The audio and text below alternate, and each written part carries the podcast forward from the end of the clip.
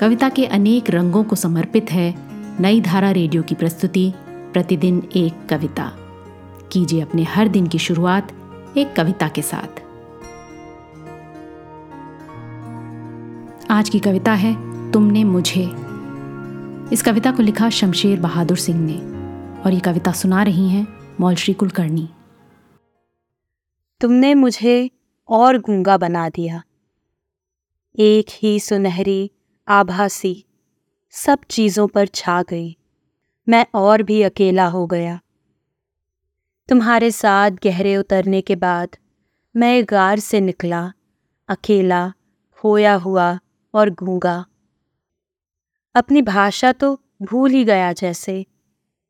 चारों तरफ़ की भाषा ऐसी हो गई जैसे पेड़ पौधों की होती है, नदियों में लहरों की होती है। हज़रत आदम के यौवन का बचपना, हज़रत हवा की युवा मासूमियत। कैसी भी कैसी भी। ऐसा लगता है, जैसे तुम चारों तरफ़ से मुझसे लिपटी हुई हो, और मैं तुम्हारे व्यक्तित्व के मुख में आनंद का स्थायी ग्रास हूँ।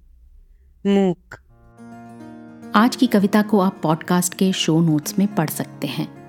आप जहाँ भी प्रतिदिन एक कविता सुन रहे हैं, वहाँ अपने कमेंट्स शेयर करना ना भूलें।